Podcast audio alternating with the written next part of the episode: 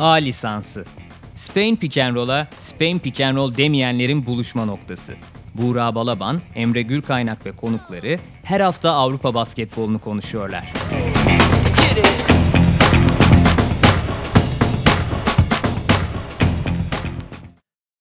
Merhabalar, Sokrates'in EuroLeague Podcast'ı A lisansının yeni bölümüne hoş geldiniz. Geçtiğimiz hafta konuklu formatımızın açılışını yapmıştık sevgili Kerem Gönlüm'le. Bu hafta da yine özel bir konuğumuz var. Sevgili Murat Can Güler, Türkiye Basketbol Ligi'nde beş yüz elli maçın üzerinde forma giyen Murat Can Güler bizlerle beraber.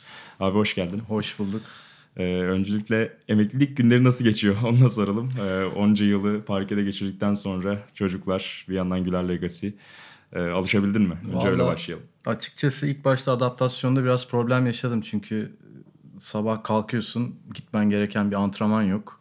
Hafta sonu maç stresi yok. N- ne yapacağım diye bir bocalamadım desem yalan olur. Ama bir sene geçti üstünden. Bir seneyle insan belli bir adapte seviyesine geliyor. Burada tabii ki benim en büyük şansım ailem. İki tane çocuğum var.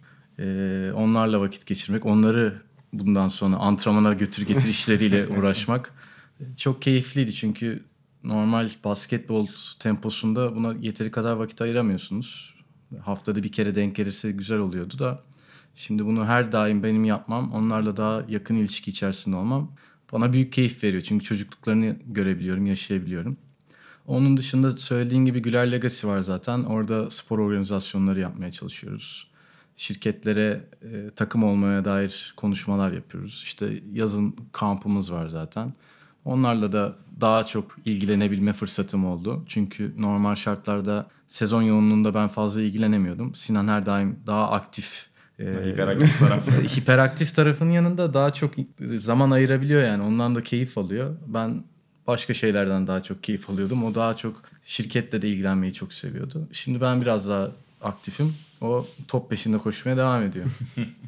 Abi hiç emeklilik için erken oldu diyor musun bir yandan? Çünkü ya, daha ilerleyen yaşta oyuncuların da devam ettiğini görüyoruz. Ben kendimi şanslı görüyorum. otuz sekize kadar oynadım sonuçta. En üst seviyede oynayabileceğimin en üst seviyesinde oynadığımı düşünüyorum. Bırakmak istemiyordum açıkçası ama artık sabahları kalkamıyordum. Sabahları kalkamadığınız süre içerisinde de yani belim çok büyük rahatsızlık veriyordu. Hatta yani birkaç sevdiğim, saydığım fizyoterapist, fizyolog arkadaşlarıma M R'larımı gösterdiğimde de sen Şok. bununla nasıl oynadın diye şey yapıyorlar. Oynanıyor ama bir seneyi daha kaldıramazdı vücudum. Tabii ki kırkları görmek ben de isterdim ama fiziksel dezavantajlarım, kısa boylu oluşum diğer basketbolcular oranla şansımı azalttı. otuz sekizde gayet iyi bir yaş bence. Hiç fena değil yani bakınca. En üst seviye için şüphesiz. Ya boyum kısa, ondan bahsettin abi ama işte rebound miktarlarına baktığında aslında sezonlar boyunca biraz incelemeye çalıştım dün akşam. Ee, hakikaten sıra dışı sezonlar var. Bir tane yedi virgül altılık bir sezonum var. Evet. Galiba lig e, seviyesinde, ligin de zirvesindeydi o sezon senin rebound miktarı.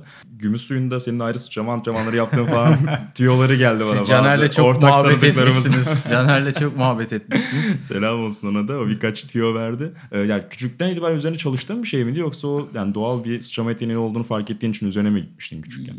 Sıçramayı her genç basketbolcu gibi ben de çok seviyordum. Özellikle sıçrayan insanlar, küçüklük döneminde atletik oyuncular çok ilgi çekiyor. Ben de hep zıplamak istemiştim ama burada şöyle bir şey var. Ben çok çalıştım, bu net. Ama bizim bence genetik özelliklerimizin de çok büyük artısı var. Ben belki bunları biraz daha ileriye taşıyabildim o antrenmanlar sayesinde. Ama e, hep bunun muhabbeti de oluyor zaten aile içerisinde. İşte Murat Kosova'nın da kulakları çınlasın. Bir tane maçı anlatıyor. İşte Sinan da yeni gelmiş Amerika'dan. Sinan da büyük atlet. Şey diyorlar. Ya diyorlar biz Necati abi izledik de böyle bir atletizm görmedik. Herhalde hanımefendiden kaynaklanan bir genetik miras var falan diyorlar da babam da buna çok sinirleniyor. Çünkü o da ilk geldiği zamanlar çok Adana'dan ilk geldiğinde İstanbul'a atletmiş. Sonra o dönemki halter antrenmanları onun maalesef atletizmini geriye götürmüş. O bize çok faydası oldu tabii. Bana antrenman sistemini gösterdi. Bunları yapmam gerektiğini. Ben de idman biterdi. Kasa zıplardım yani. İTÜ'de doğal kasalar vardı. Oturma yerleri bank böyle şeydi. Tahtadan. Onların üzerine elli tane altmış tane neyse o günün şeyi zıplayıp ondan sonra eve giderdim. Artısı olmuştur muhakkak ama rebound sadece bence atletik becerilerinin dışında bir de seziyle alakalı bir şey. Ben İstanbul Teknik Üniversitesi'nde oynarken İşte idman önceleri biz hep üçe üç oynardık. iki iki ile başlardı. Kim gelirse sahaya erkenden bire bir ile başlayan sonra da öyle antrenman başında hep maç yapardık. O maçlarda da hep ona konsantre olurdum. O konsantrasyonumun artıları yani. Topun nereye gideceğini çok iyi sezinlemeye başlamıştım. Çünkü oyundaki en önemli şey top. Ben de topu almadan bir yere gitmek istemiyordum ki benim dönemimde çok daha başarılı oyuncular var. Belki bir rebound ortalamayla oynamışlardır ama forvet özelliklerini diğerlerini daha iyi yapmışlardır. Ben rebound'a daha fazla konsantreydim. İyi de yapabiliyordum. Onu geliştirdim. Bazı sezonlar ekstra rakamlarda çıkmadı değil. Uzunlarla peki bir münakaşaya girdiğin oldu mu ya? Bizim sayılarımızda karışıyoruz, bekleyin bizi bölmedi. Oldu çünkü onlar tabii onların ekmek teknesi rebound, istatistiğin yukarıda gözükmesi lazım. Sinirleri bozulmuyor değildi ama mesela o yedi buçuğu yaptığım sezon Antalya'da bana en büyük yardımcı olan Polat'tı. Çünkü Polat öyle bir baksa ederdi ki iki kişiyi tutardı zaten. Bana sadece topu almak kalıyordu yani. O çok büyük faydası vardı. İnsanlar istatistiğe baktıkları zaman sadece rakamları görüyorlar da diğer dört parça da çok önemli burada. Onların yaptığımız savunma sonucunda Polat iki kişiyi tutuyordu zaten. Benim de ben serbesttim. O sene libero gibi oynuyordum. Her yere koşan cinsli bir savunma mantalitemiz vardı. Ben o zaman reboundları daha rahat toparlayabiliyordum. Bu sezona EuroLeague'e dönelim istersen. Girebiliriz. Ee, hani parkeden uzaklaşıp bazıları tamamen böyle izlemeyi falan da bırakıp ben lanet olsun yirmi yılımı verdim diyorlar. Geçen sene değilsin. Biraz öyle geçti. yani. Geçen seneyle ilgili soru sorarsanız bu sene birazcık daha takip ediyorum. Normal şartlarda hiç oynarken zaten kaçırmamanız gerekiyor. Benim genç arkadaşları da soyunma odasında söylemeye çalıştığım her daim Beşiktaş'taki son senelerimde işte atıyorum mesela bu hafta Efes Real Madrid maçı var. İzledim mi? Abi izlemedim. Neden izlemedin? Yani bu sonuçta bizim işimizin bir parçası ve Avrupa'nın en üst seviyesinde oynanan karşılaşma. Oradan ne kaparsan senin artına. Ama maalesef şu anda ilgiyi dağıtabilecek o kadar çok şey var ki. Şimdi Caner'le benim büyüdüğüm dönemde maç bulduğumuz zaman çok şanslıydık. Şimdi televizyon sayısı da azdı mesela maçın. Maç yoktu zaten. Haftada bir tane maç yayınlanıyorsa Avrupa'dan maç izlemek zaten imkansıza yakındı yani. Ya da işte sonra doksanların sonlarında Efes'in Ülker'in maçları yayınlanmaya başladı. Biz oradan bir alışkanlık edinmişiz. Şimdi sosyal medya olsun. Oradan iki tane on beş saniyelik videoyu görünce zaten ikisi maç gördüğü zaman abi tamam ben zaten maçla ilgili görebileceğimi gördüm diyor da orada asıl öğrenilmesi gereken takımların oyun düzenleri, pozisyonu oynarken bir guard oyuncu bir pozisyonu oynuyorsa eğer pozisyonu oynarken sahanın diğer yayılan arkadaşları nasıl görebildiği bunları yakalamak bir marifet. Ne kadar da erken bunu yakalarsanız kendi kariyerinize o kadar e, pozitif anlamda katkısı olur. Bunu anlatmaya çalışıyordum. İnşallah anlatabilmiş de olurum. Şu anda uzaktan anlatıyorum gördüğünüz gibi. Abi sen Madrid Efes dedin. Aslında oradan başlayabiliriz. Ee, Real Madrid çok iyi gözüküyordu. Hani biz de bu sezon itibariyle konuşmaya başlıyoruz. Hem e, çok fazla Dünya Kupası finalinde oynamış oyuncu var. Hem İspanyollar hem Arjantinliler. E, hem birbirine hemen hemen e, alışkın geçen seneden tamamen oyuncular var. Ve hep de kazanarak başladılar ta ki geçen haftaya kadar. Orada Žalgiris Kaunas deplasmanında çok beklemedikleri bir sonuç oldu ve daha da iyi oynuyor gözüken hep Žalgiris'ti. Maça hızlı başladılar Onay Cılays'ın sayılarıyla ve onun sonuna kadar götürmeyi başardılar. Sen genel olarak Efes'i nasıl görüyorsun bu sezon? Ee, geçen seneye de belki ekleyerek onu sorayım. Efes geçen seneden bahsedersek Efes bir sen... Daha doğrusu özür dilerim. Anadolu Efes. Burada sorun yok. Bu hep oluyor yani. Bizim ağız alışkanlığı. Anadolu Efes geçen sezon yaptığı muhteşem bir başarı. Ben burada Ergin abiyi çok e, yürekten tebrik ediyorum. Çünkü hakikaten bizim çocukluğumuzdaki Efes havasını tekrardan kazandırabildiği için. Tabii ki EuroLeague finali, Türkiye şampiyonu bunlar çok büyük başarılar. Ama onun dışında insanları tekrardan Efes'i desteklemek için Sinan Erdem'i doldurabilmesi, o Barcelona serisi, serisindeki atmosfer müthiş. Bunlar çok muhteşem şeylerdi. Bizim de özlediğimiz sahnelerdi açıkçası. Ama geçen sezon kurdukları kadroyu bu sene tutabilmeleri en büyük artıları bence. Tabii ki Shane Larkin hepimizi, beni de çok büyük şaşırttı yani muhteşem oynadı. Ama orada ben Miçic'e de çok büyük pay vermek istiyorum. Çünkü şu anda mesela bu haftaki maçta beni çok heyecanlandıran Miçic ile Campazzo'nun karşılıklı Avrupa'nın en iyi gardı yani ikisi de şu anda. Nasıl oynayacakları beni heyecanlandırıyor. Muhteşem bir karşılaşma olmasını bekliyorum. E, Efes genel anlamıyla şu anda sezon başı olmasından dolayı bence geçen sezon sonundaki form grafiğinde değiller. Oynadıkları tempo olsun. Alba Berlin'e karşı yapmış oldukları maçı daha rahat kazanmalarını bekliyorduk. Barcelona'ya karşı oynadıkları maçta gene kazanmalarını istiyorduk. Bunları yapamadılar belki ama e, Efes sonunda toparlanacaktır. Shane Larkin'in de devreye girmesiyle birazcık daha form tutmasıyla daha iyi yerlere geleceğini düşünüyorum. Gene Final Four hedefiyle devam ediyorlar. Bence en büyük adaylardan da bir tanesi. Real'le gezgah yapmışken Efes'i de önemli Final Four adaylarından biri olarak e, sen altını çizmişken diğer büyük e, adaylardan biraz bahsedelim. Tabii temsilcimiz Fenerbahçe Beko ile başlayabiliriz. Sonrasında belki işte C S K A olsun, Barcelona olsun, onları nasıl gördün ilk haftalarda? Sana e, daha iyi sinyaller veren taraf hangisi oldu? Fenerbahçe bence geçen seneden ders aldılar. Geçen sezon en büyük dersi aldılar. Şimdi Obradović'i bizim burada konuşmamız e, komik aslında yani. Hiçbirimizin hakkı olmayan şeyler ama geçen sezonu onların birinci bitirip Final Four'da hüzne uğramaları ve e, bu sürede sakatlıklardan dolayı form düşüklükleri yaşaması bence onlar için, için çok önemli bir ders oldu. Bu sezonun başında çok sıkı başlamayı çok hedeflediğini düşünmüyorum ki ikide sıfır deplasman mağlubiyetleriyle başladılar. Tabii ki bir tanesi kabul edilebilir, Madrid deplasmanı. Ancak Decolo'nun gelişi, Decolo'nun Ülker Arena'da muhteşem bir açılış yapması bütün Fenerbahçeleri heyecanlandırmıştır. Sezonun sonu önemli. Bunu en güzelinde geçen sezon işte hem Efes hem de C S K A gösterdiler bence. Çünkü Final Four'a gidildiğinde kimse C S K A'yı favori göstermiyordu. Dört takım arasındaki en zayıf halkaydı belki de ama onlar şampiyon oldu. Önemli olan o hafta sonuna kim hazır gelebiliyorsa. EuroLeague'deki en önemli avantajı da sağlayabileceğiniz yer ligi ilk dört sırasında bitirmeniz. Böylelikle playoff'a sağ avantajını yakalıyorsunuz. Sağ avantajını yakaladığınız yerde de Final Four'a kalma avantajınız var. Fenerbahçe her zamanki gibi aday. Son beş senedir oradalar. Bu sene bence e, bir Türk kasabası Köln'de oynay- oynanacağı için Final Four e, daha büyük şampiyonluk adayımız. Çünkü orada müthiş bir destek olacağına inanıyorum. E, tek galip geldi, kazandıkları kupada İstanbul'daydı.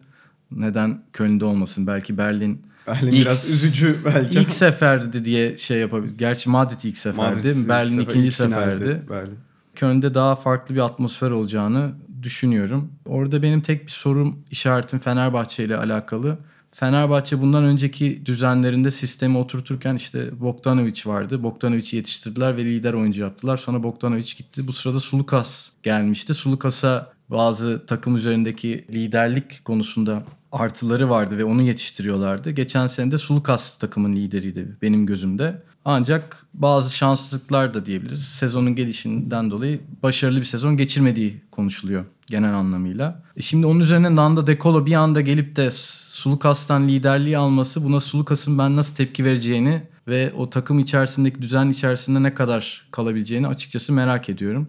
Tek soru işaretim Fenerbahçe ile alakalı olan o liderlikte topun kimde kalacağı, maçın son anında, kritik anında ne olacağına nasıl karar vereceği. Tabii ki Obradović orada hepimizden çok daha tecrübeli, lider egoları da kontrol etmesini hepimizden daha iyi biliyordur. Yani o ego meselesi sahada tabii çok başka bir şeydir ama mesela Decolo kırka attıktan sonra, maçı kazandırdıktan sonra hatta maç içinde de söyleyebiliriz. Mesela Sulukas basket atınca hemen gidiyor yanına şöyle bir, e, bir jest yapıyor veya maçtan sonra E, röportaj konusu oldu. Bütün kanallar Decolo'yu bekliyordu o Baskonya maçından sonra. Zaten yayıncı kuruluşa konuşmuştu zorunluluktan dolayı. İşte İlker Üçer, Fenerbahçe'nin medya sorumlusu gittiğinde istememiş kimseye röportaj vermek. Bir tane verdim tamam demiş. Ondan sonra herkes seni bekliyor deyince hani tamam iki soruyu geçmesin gibi konuşmuş. Zaten onun EuroLeague belgeselinde de hani görüyorduk hep ailesiyle çok yakın. Çocuğunu alıyor bırakıyor okuldan. İşte çocukluğundan beri kız kardeşiyle çok yakınmış. O Rusya'ya geliyor sık sık. Ya belki öyle bir karakter olması burada biraz zaten avantajdır. Altını çizmek istediğim bir şey var. Ben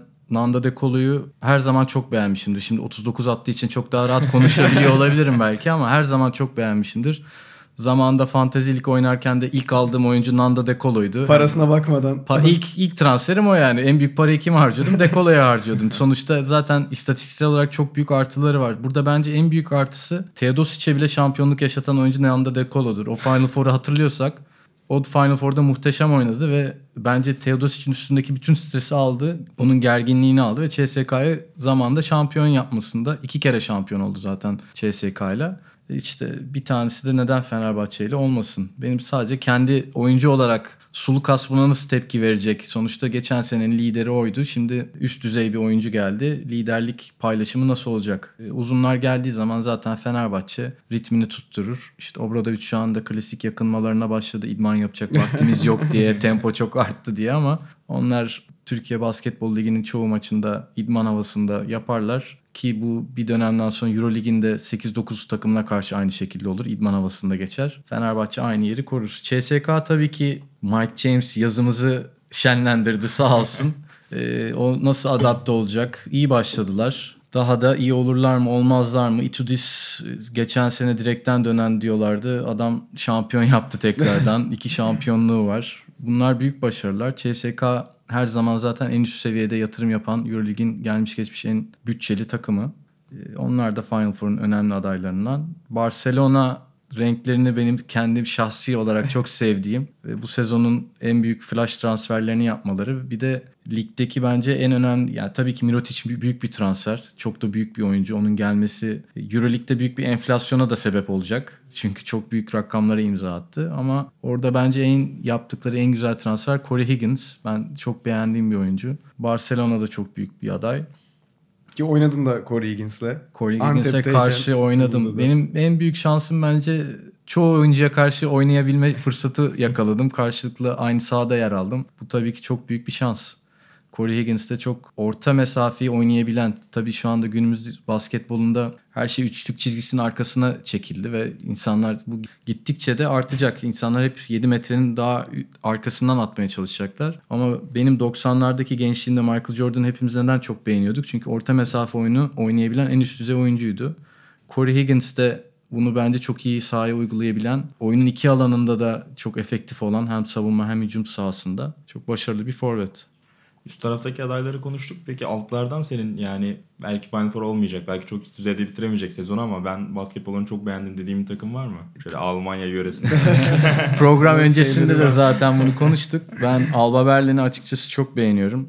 İzlediğim işte ilk hafta Zenit karşılaşmalarını izledim. Sonra Efes'le oynadılar zaten. O maça baktım.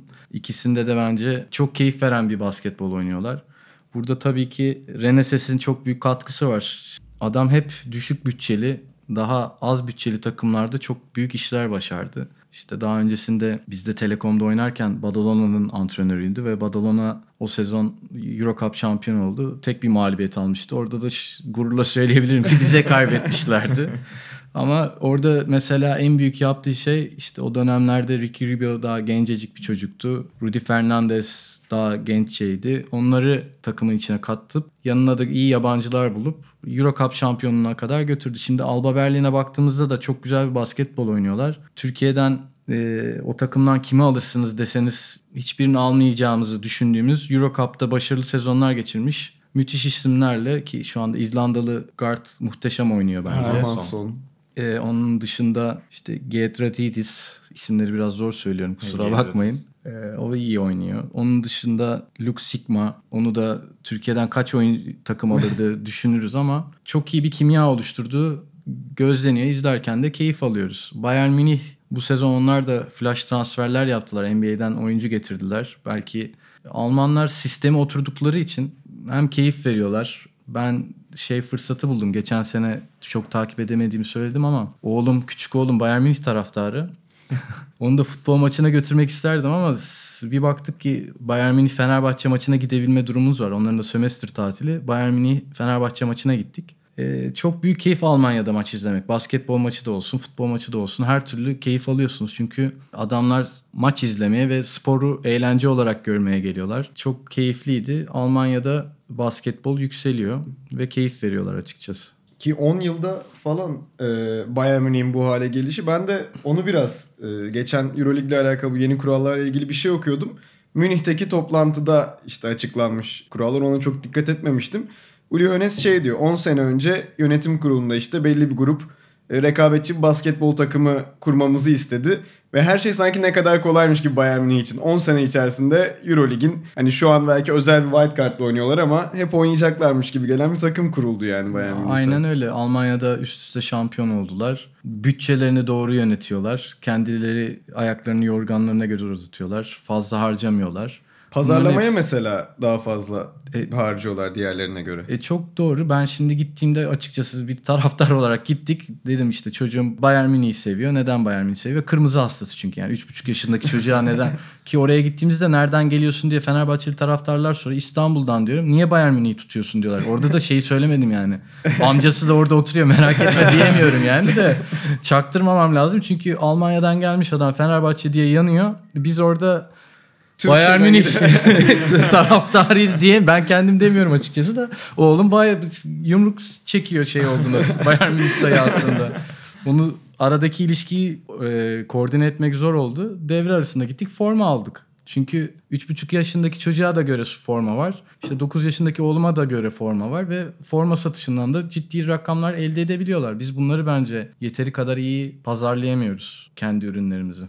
Az önce e, Rennes'in Badalona'sından bahsettim bu arada. Şimdi o maça bir yandan da bakıyordum. E, doksan altı doksan dörtlük maçta işte Ricky Rubio'yu söyledin sen o zaten. yirmi dokuz sayı, on asist falan yapmış. Khalid El-Amin'e bak bir de istersen. Şimdi onu soracaktım işte. Ama ondan daha fazla sayı atan biri var. otuz üç sayılı El-Amin. O maçı ben ee, unutamam çünkü belki istatistik kağıdında o gözükmez. Ee, ilk devre sıfır sayı ya da iki sayı Khalid. Aynen. Ya şeye bakmadım. Onu gösteremez. Bir şey. İki sayı attı mı tam emin değil. Ya sıfır ya iki. Yani en fazla iki sayıydı ilk devre. İşte zaten Badalona favori gözüken bir karşılaşmaydı ama Khalid ikinci devre inanılmaz oynadı. Ben onu zaten hani not aldığım isimlerden biriydi. Tam da güzel maçına denk geldi. Öyle mi? Lamin hani hakikaten insanlar ya bazı oyuncular işte on sene oynar Türkiye'de ve hakikaten o yüzden çok büyük bir iz bırakırlar ama El-Amin o kadar uzun süre kalmasa da burada geçirdiği birkaç sezonda hakikaten çok fazla e, sempatizan kazandı. E, çok... Ki zaten sakatlar olmasa belki hiç bu seviyelere düşmeyecek N B A'de bile kalıcı olabilecek bir isimdi. Onun da fiziksel defoları vardı açıkçası. Benim bir tane e, çok komik zamanında asist programı vardı doksanların evet. sonunda doksan dokuz yılında.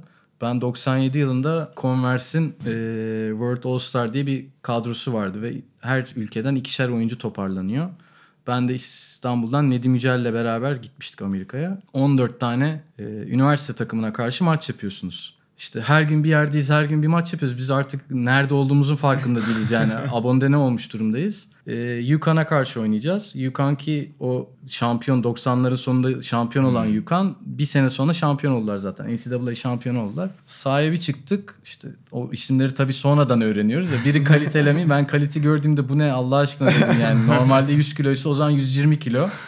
Böyle basketbolcu mu olur diye. Aynen. Normalde havalimanından içeri sokmazsınız yani bu kadar kiloluk. İlk başlarda da çok daha fazla kiloluydu. Sonradan biraz daha kendisine bakmaya başladı. Öbürü de Rip Hamilton'dı. ee, o kadroya tabii ki yenilmiştik de e, Khalit'le ondan sonrasında ben de aynı takımda oynama fırsatı buldum. Çok büyük bir yetenekti. Zaten draft olması, oralarda tutunamamasının bence en büyük sebebi kişisel olarak kendi problemleriyle alakalı. Onun dışında yeteneğini kimse tartışamaz. İnsanlara da çok sempatik geliyordu bence. O kadar kısa ve fiziksel olarak Türk halkına yakın bir fiziğe sahip olup da sahada bu kadar inanılmaz şeyler yapıyor olması. Beşiktaş taraftarına, sonrasında da Türk Telekom'daki taraftarlara çok güzel günler yaşattı. Minik bir parantez açmışken istersen o sezonu da biraz analım. Sonra tekrar EuroLeague'e döneriz. Yani çünkü bir lig finali var. Bir kupa şampiyonluğu var. Çok özel bir sezon herhalde. Sen de kariyerinde özel apayrı bir yere koyuyor musun o sezonları? Yoksa koyuyorum. Telekom benim yılları. Ankara'da üç sezonum geçti. Ben ilk gittiğimdeki takımı çok daha ayrı bir yere koyuyorum. Çünkü bizim arkadaşlığımız, takım arkadaşlığı çok üst seviyedeydi. Final oynadığımız sene de aynı şekilde ama benim için ilk sezon daha heyecan vericiydi açıkçası. Ama orada da mesela çok az rastladığımız olaylardan bir tanesi gerçekleşti Türkiye'de. Çünkü planlama vardı, düzen vardı ve sistem oturuyordu. Çünkü benden önceki sene işte Irvin Dudley, Haluk Yıldırım, Tutku Açık üçlüsü bulunmuştu. Sonraki sezon ben eklendim. Yanına bir iki kişi daha eklendi. Ondan sonraki sezon diğer ta- parçalarla beraber final oynandı. Ve ki Michael Wright rahmetli bence olsaydı, sakatlanmasaydı biz o sene şampiyon da olurduk. Çünkü inanılmaz iyi başlamıştık sezona. Domine ediyorduk. Michael'ın sakatlanması bizim dengemizi alt üst etmedi değil. Orada o takımı yad ederken işte yaşlandığını hissediyor ya insan. Maalesef o kadrodan üç kişi vefat etti. O bizi biraz hala konuştuğum o takım içerisindeki arkadaşlarımla konuştuğumuz zaman sıra kimde diye gülerek şey yapıyoruz açıkçası ama. Kim? Michael Wright'tan başka. Michael Wright, Chris Williams bir de yardımcı antrenörümüz Melih abi vardı. Hmm. maalesef üçünü kaybettik. Chris Williams da çok şok edici. Yani Michael da çok şok edici. Yani üçü de apayrı şoklar zaten de e, çok özel bir kadroydu. Ankara'ya o havayı yaşatabilmek. Bizim ben ilk seneden itibaren Atatürk Salon'da oynuyorduk o zamanlar. Daha arena açılmamıştı, yapılmamıştı. Atatürk Salon'un köşesinde de Radisson Oteli vardı. Radisson Oteli'nde kampta kalırdık. Oradan Radisson Oteli'nden Atatürk Salonu'na gidemiyorduk. Yani yürüyerek beş dakika bile sürmeyecek mesafeyi arabalarla gidemiyorduk. Çünkü kuyruk oluyordu, izdiham oluyordu bütün Avrupa maçlarımız ve Türkiye Ligi'ndeki derbi maçlarımız. E, o havayla da girmek bana şeyi hatırlatıyordu açıkçası. Babamların spor sergide yaşadıkları duyguyu bana da orada hatırlatıyordu. Çünkü e, Ankara'daki seyirciler bizi açıkçası bağırlarına basmışlardı. Onlar çok keyif alıyordu. Biz oynadığımız oyundan çok keyif alıyorduk. Çok özel bir takımdı. Çok tempolu ve e, serbest bir basketbol oynuyorduk açıkçası. Ercüment abi sağ olsun herkese saha içinde e, liderlik özelliklerini serbest bırakıyordu. Güzel senelerden bir tanesiydi. Ay o Ricky Rubio'lar falan tabii. Ricky de Rubio geldiğinde işte şey oluyor. O da ilginç geliyor mesela. Rubio doksanlı mı? doksanlı. Hayır, ya on dört yaşından beri bir şekilde oynuyor şey, da. Hayır, on yedi yaşındaydı işte. EuroCup şampiyon olduğu o yirmi sekiz sayı attığı maç bize karşı yirmi sekiz mi attı dedin? E, yirmi sekiz on. O yirmi sekiz on mesela ilk en yüksek rakamları olabilir EuroCup seviyesinde. İlk bize yapmıştı ama bizde Khalid vardı. Khalid daha iyisini yaptı, biz kazandık.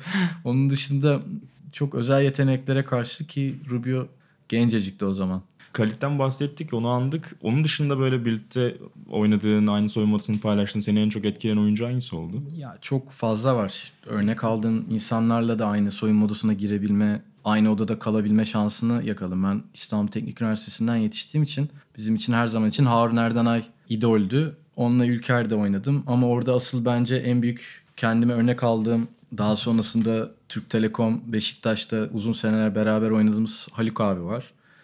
Bunların dışında şimdi İstanbul Teknik Üniversitesi olduğumuz için zamandaki Efes Ülker çekişmelerinde biz Ülker tarafını tutuyorduk. Çünkü orada işte Levent Topsakal, Harun Erdanay gibi isimler olduğu için kendimize daha yakın hissediyorduk. Efes'i de çok beğenmiyorduk. İşte temposuz oynuyorlar.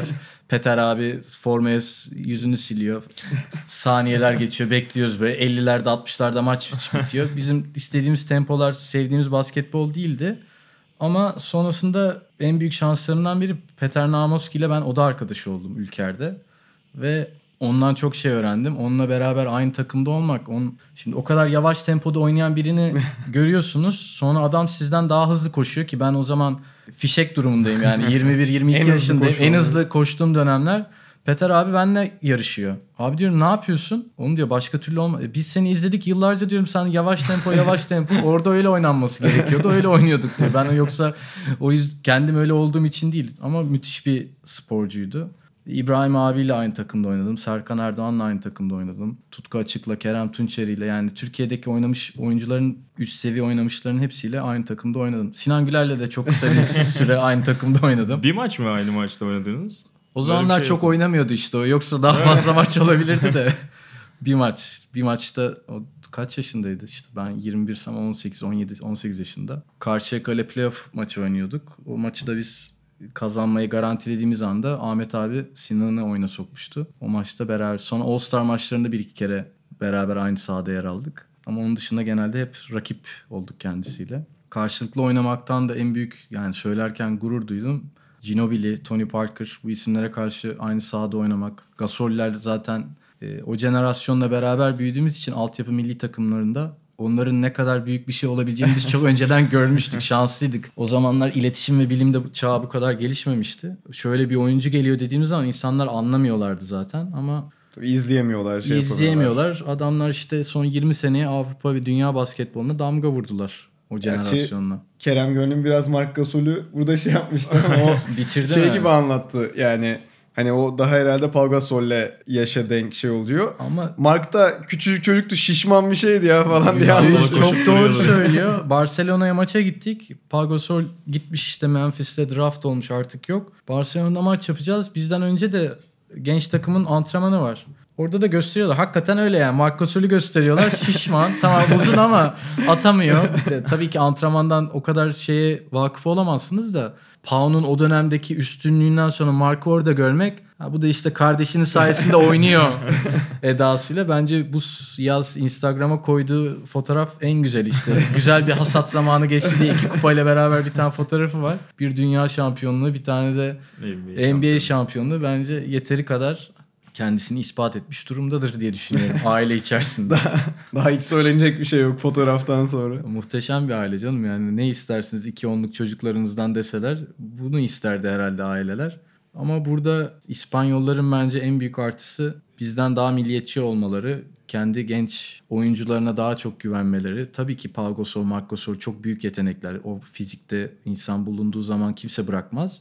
Ama diğer sporcularına da, kısa oyuncularına da aynı saygıyı ve e, sabrı gösterebiliyorlar. Bence bizim Türkiye'de öğrenmemiz gereken en önemli faktör e, sabır. Özellikle genç oyunculara karşı sergileyeceğimiz sabır. Bunu şu anda yapamıyoruz. İnşallah ilerleyen dönemlerde daha insanlara karşı merhametli oluruz. Çünkü yaptıkları en ufak bir hatada hemen bunu atalım çöpe gitsin. Halbuki bir oyuncunun yetişmesi en azından on sene alıyor.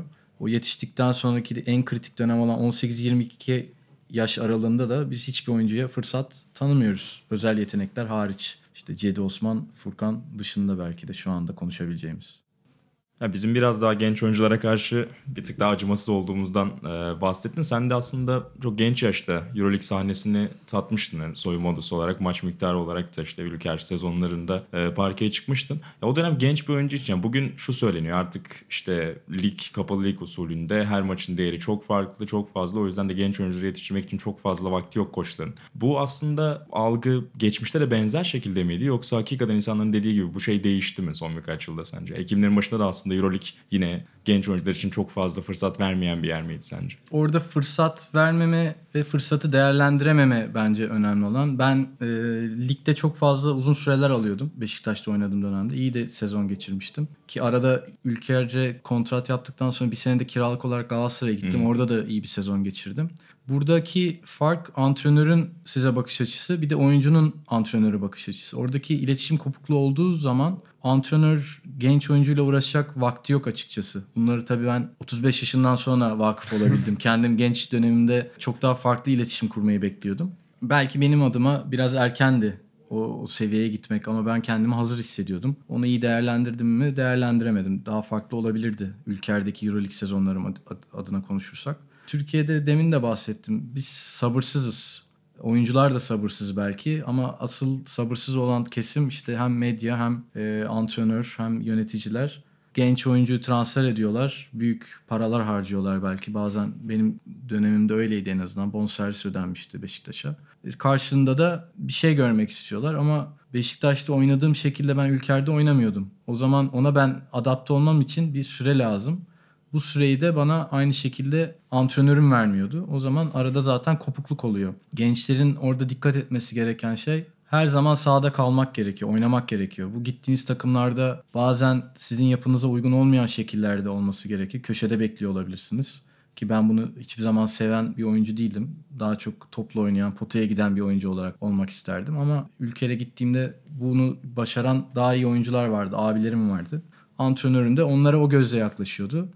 Oyuncuların burada dikkat etmesi gereken, kontrat yaparken de tabii ki hayatlarını bunların üzerinden kazanıyorlar ama ne kadar çok sahada kaldığınız bir takımda olursanız o kadar çok göz önünde oluyorsunuz. O kadar değer biçiliyor size. O EuroLeague'e geçme ki Türkiye Ligimiz de şu anda bence benim oynadığım döneme biraz daha yaklaştı. Piyasanın değişmesinden dolayı işte Efes, Fenerbahçe çok büyük bütçeler. Diğerleri birazcık daha düşük bütçelerle mücadele ediyor.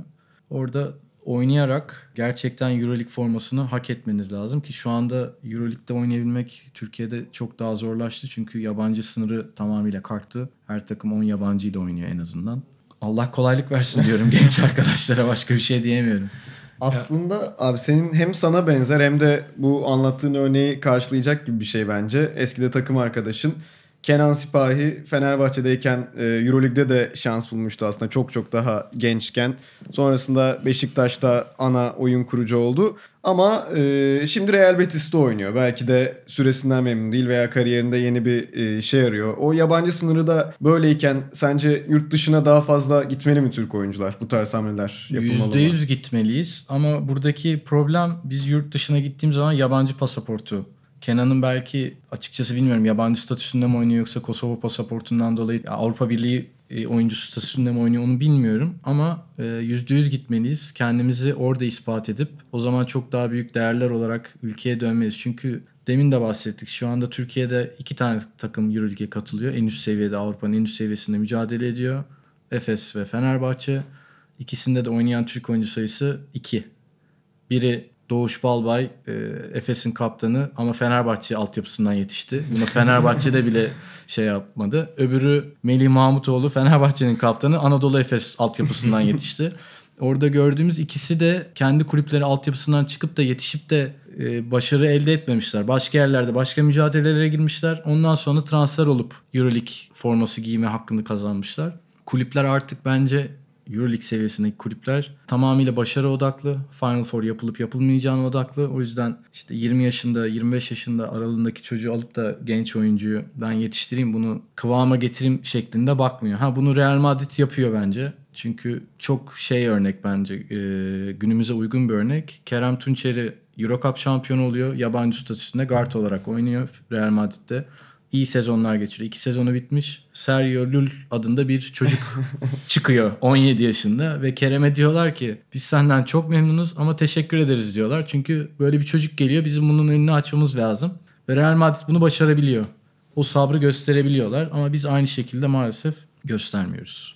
Ya hoca uyumuyla alakalı da bir şeyler söyledin ya az önce. Şimdi bu söylediklerini de birleştirince aklıma şey geldi. Senin aslında o tür bir uyum sorunu yaşadığın diyelim. Bir koç da Tanjević oldu aslında milli takımda. Özellikle iki bin beş üniversiyat sürecinde çok konuşulmuştu. Ya o dönem biraz böyle üstü kapandı gibi oldu. Çok da yıl geçti tabii üzerinden. Bilmiyorum konuşmak ee, ister misin yo, ama. Yok konuşurum. Benim kariyerimde, hayatımda üzüldüğüm, en çok üzüldüğüm anlardan bir tanesiydi o. Çünkü ben Tanjević'le hiç çalışma fırsatı elde edemedim. Ve o dönem Tanjević'in ilk geldiği dönem itibariyle özellikle bence çok doğru olan bir şey yapıyordu Tanjević. kırk oyuncu çağırıyordu. Türk. Bütün Türk oyuncuları çağırıyor. Ve ben bir kere bile oraya gitmedim. Ve Ki, o sezonlarda bence çok büyük hakkımı yendiğine inan düşünüyorum. Ligin en iyi yerlerinden biriydin o dönemde. İşte iyi yerlerinden biriyim. Oraya gitmeyen iki üç tane Türk oyuncu var. Bunun arkasında başka bir şey olabilir diye düşünüyorum. Sonrasında Tanjević'de bence kardeşimin kariyerinde zıplama yapmasının en büyük etkenlerinden bir tanesi Tanjević'tir. Biri Ergin abidir, biri Tanjević'tir. Onun şu andaki milli takım kaptanı olmuş, işte e, EuroCup şampiyonu olmuş Sinan Güler diyorsak ona en büyük katkıyı sağlayan bu iki antrenördür. Kısmet değilmiş. Bana olmadı. Kardeşimin darısına başına geldi. e, o açıdan sonrasında kendisiyle görüştüğümüzde de işte bana hep saygı duyduğunu, e, o dönem öyle bir karar verilmesi gerektiğini. Çünkü orada çok başka sebepler de var. Benim açımdan doğru olmayan, onların açısından öyle gördükleri. Ama o basın toplantısını hiç unutmuyorum. Çünkü hemen arkadaşlarım beni arayıp ne disiplinsizlik yapmışsın acaba diye. Çünkü Kaan Kural soru soruyor. İşte neden Murat Can Güler seçilmiyor diye. O sene Karşıyaka ile Türkiye Kupası'nda final oynamıştık. Karşıyaka ile başarılı bir sezon geçmişti. Neden Murat Can Güler çağrılmıyor dediğinde onun daha önceden disiplinsiz davranışları olmuş diye. Ben bir sürü hata yapmışımdır kariyerim boyunca. Belki çok top kaybetmişimdir. Yeterli üçlük yüzdesine sahip olamamışım. Bir sürü şey sayabiliriz. Ama disiplinsizlik hiçbir zaman hiçbir takımda yapmadım. Ee, gururla söyleyebileceğim en önemli şeyim de iyi bir sporcu ve iyi idman yapan bir sporcuydum. Kendisiyle maalesef şahsen tanıştık ama saha içerisinde antrenör oyuncu olarak tanışma fırsatımız olmadı. Ki bugün bile podcast on beş dakika erken gelerek disiplini emeklilik yıllarına da... Ben orada şeye gidiyorum. Dün akşam işte geçen haftadan konuştuk Caner'le ki daha önceden de katılmak istiyordum da denk getiremedik programa. Caner mesaj attı sadece bir hatırlatma diye. Halbuki bana bu hatırlatmayı yapmasına gerek yok. Çünkü ben ona söz verdiğimde zaten ben onu takvime yazdım ve programı gerçekleştirmeyi seve seve kabul etmiştim. Dün bu hatırlatmayı yapmasına gerek yok. Ona da buradan serzenişte bulunalım. O da vapuru kaçırarak geldi zaten e, buraya. O klasik, o geç kalır. Onda bir problem yok.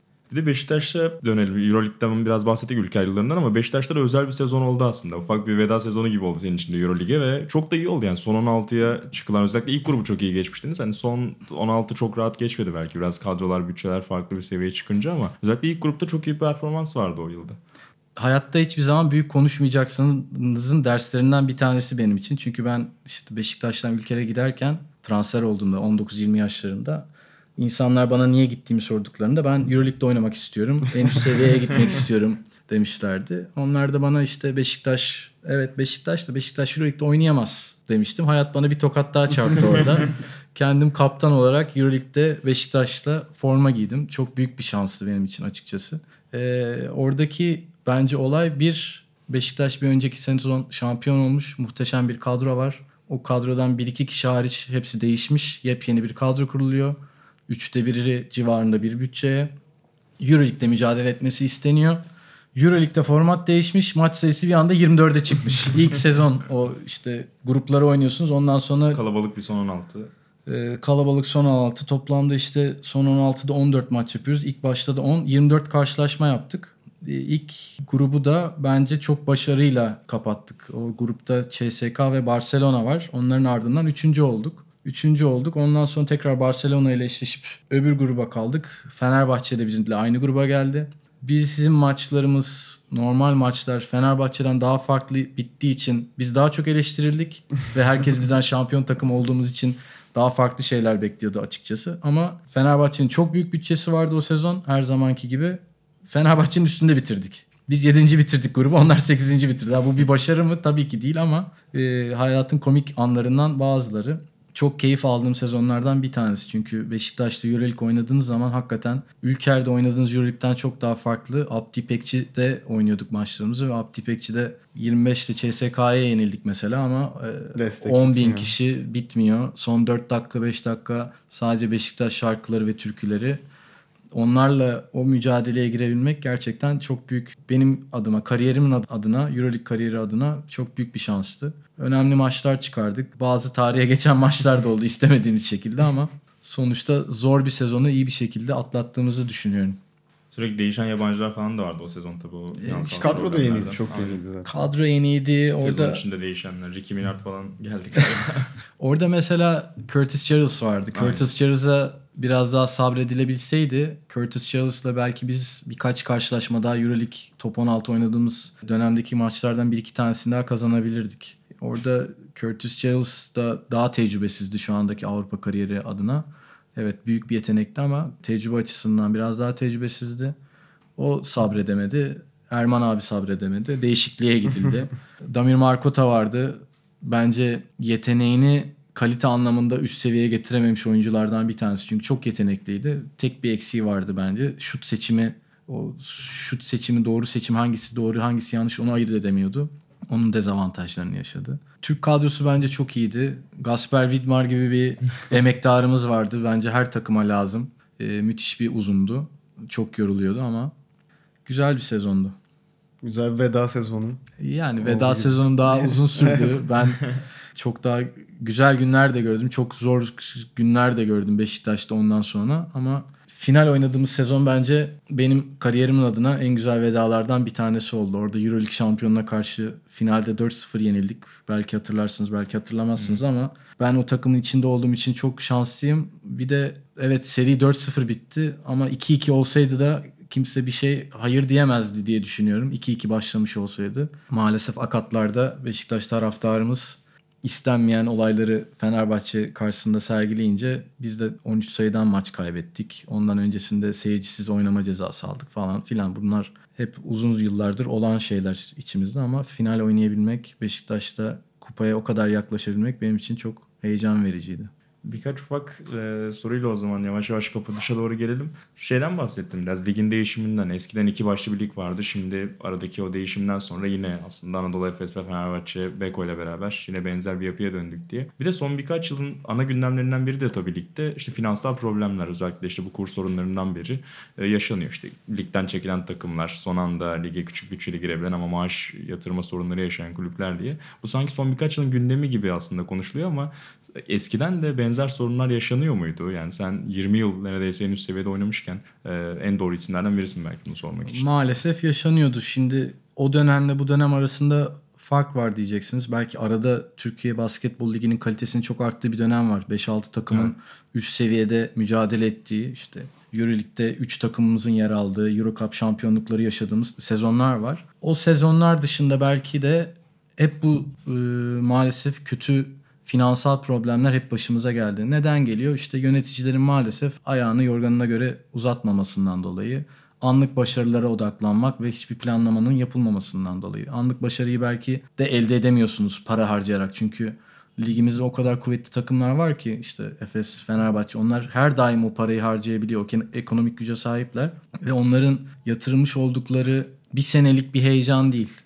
Beşiktaş'ta böyle sezonlar oldu mesela. Bir senelik bir heyecan için e, bütçe ayrılıyor, yapılıyor. Başarı olmadığı anda da üçte başaramıyorsunuz. Bir. Ama zaten üçte birine gene gelmişsiniz bütçe olarak karşı tarafın.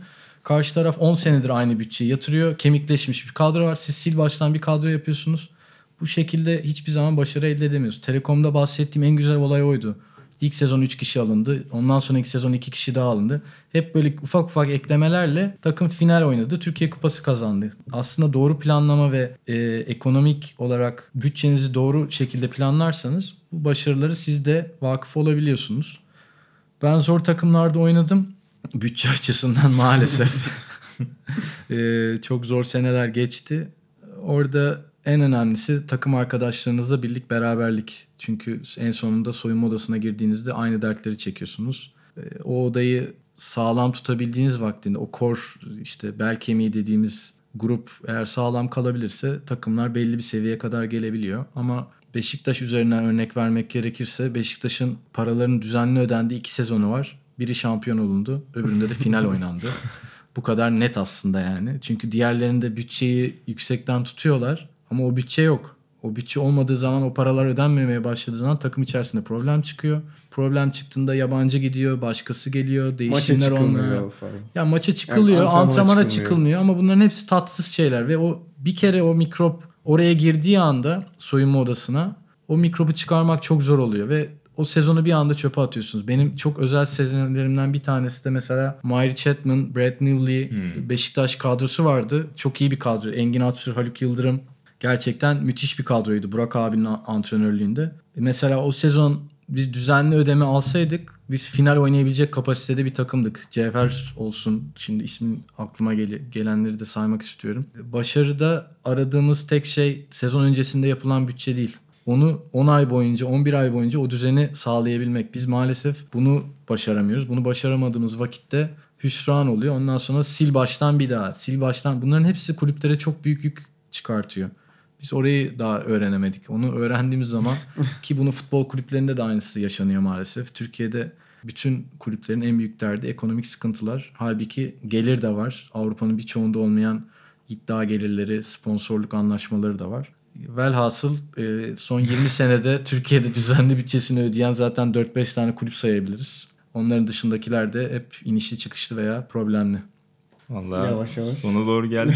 Bir tane merakım kaldı. Kafanı şöyle yapacağım. Ee, YouTube'da Sinan'la e, kardeşine yaptığım bir muhabbete denk geldim. Orada şey diyorsun. Ben filmlerde hiç uyumam ama bir tanesi hariç.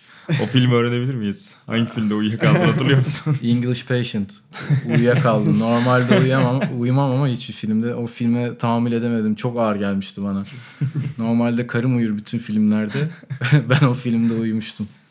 Onu da almış oldum. O zaman ben de şeyi sorayım. Hiç böyle hani sıçrama konusundan falan bahsettiniz. Sinan da o konuda yetenekli. Ee, o zamanlar özellikle gençken falan çok maç yapıyor muydunuz? Öyle bir durum oluyor muydu karşılıklı gelme? Biz hayatımız boyunca karşılıklı maç yaptık zaten ya. Başka hiçbir şey yapmadık yani. Tamamen rekabet üzerine kurulu bir düzenimiz vardı. Hiç yani. Var mıydı daha Sinan daha çok kazanır, ben daha çok kazanırdım falan. Ben kaybetmeye başladığımda babamın taktiğini uygulamadım. Bir daha maç yapmadım. Babam da aynı şekilde bizle birebir oynarmış. İşte ben on dört yaşına geldiğimde ilk kazanmışım galiba babama karşı. Bir tane daha kaybettikten sonra bir daha babamın benimle maçı yok. Sinan'la da aynısı oldu. Sonra Sinan'la şeyi çok istedik açıkçası. İşte ben hep ondan doğal olarak daha abisi olduğum için fiziksel olarak daha yıpranmış dönemlerin. Onun en iyi olduğu dönemlerde ben yaz dönemlerinde hep tedaviyle geçip kampta mesela çocuklarla kamptayken hepsi hadi bir birebir oynayın diye istiyorlar. Ben belim ağrıyor, bacağım çekiyor gibi bahanelere sığındım ama evdeki maçların hepsini ben kazandım. Fiziksel avantajımı kullanarak. PlayStation'da oynadığımız o zamanlar Nintendo'da da oynuyorduk karşılıklı. Onlar dengede gitmiştir ama son dönemde tabii ki Sinan e, beni geçti ve birebir de üstünlük kurmaya başladığında maalesef sahadan çekilmek durumunda kaldım. Peki parkede karşılaştığınızda takım farklı takımlarla onun bir sportmanlık dış faali varmış galiba. Onun dışında bir garip anınız var mı? Nereden çıktı şimdi diye döndün mü şöyle? Dedim yani, o zaten sık anlattığımız bir hikaye. Çok da hoşumuza giden bir hikaye. Çünkü o benim için özel olan sezon, Beşiktaş'ta kaptanlık yaptığım ilk sezon Cumhurbaşkanlığı Kupası maçı. Sinan'da Efes'te. Çok karşılıklı oynadık ama kupa için tek maç, kazananın kupa alacağı bir tane maç oynadık. Onu da ben kazandım. Onu da mesela şimdi bunu da şey olarak söyleyebiliriz yani. O beni yirmiye on yenmiştir mesela karşılıklı oynadığımız maçlarda, ama kupayı kim kazandı diye sorarsak ben kazandım.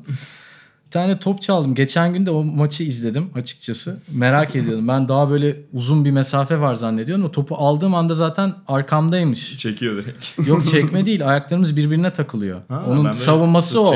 Onun savunması o. Ayaklarımız birbirine takıldı. Abi ben ne yapayım dedi. Halbuki direkt kırmızı kart yani. Arkadan müdahale var. Yere düştüm, böyle orta sahanın orada oldu. Ben böyle foul line'a kadar kaydım yani. Bayağı yerde süründüm. İzi hakikaten duruyor hala. Kalçamda izi var. O yara geçmedi. Böyle bir ufak bir renk değişimi var orada. Yani kim yapmış olabilir dedim bunu bu kadar sert. Sinan'ı da hiç hatırlamıyorum o pozisyonda. Baktım. Sinan, hay dedim şimdi buna laf da edemeyeceğiz. Onda da öyle bir korku var ki. Yani yıllarca abi Sinan olan saygısı hep üst seviyede olmuştur, Sinan'ın sağ olsun. Abime böyle bir şey nasıl yaparım diye hemen kaldırmaya, kaldırmaya geldi. Hemen geldi. Abi çok pardon falan. Yani tamam hadi yani falan dedim. Onun en güzelini sonrasında annemle olan diyaloğu bence. Çünkü annemle her maç öncesi ve sonrası konuşuruz. Sinan'ı aradığında, ki Sinan'la bu sırada biz aynı anda arabalarla aynı yere yemeğe gidiyoruz. Beraber yemek yiyeceğiz. Ben tabii çok mutluyum. O üzgün Cumhurbaşkanlığı Kupası'ndan dolayı. Annem şey diyor direkt. Sen benim oğlumun kariyerini mi mahvettin? Sen ne yapıyorsun? Sanki diğeri oğlu değilmiş gibi. Ama güzel anılar.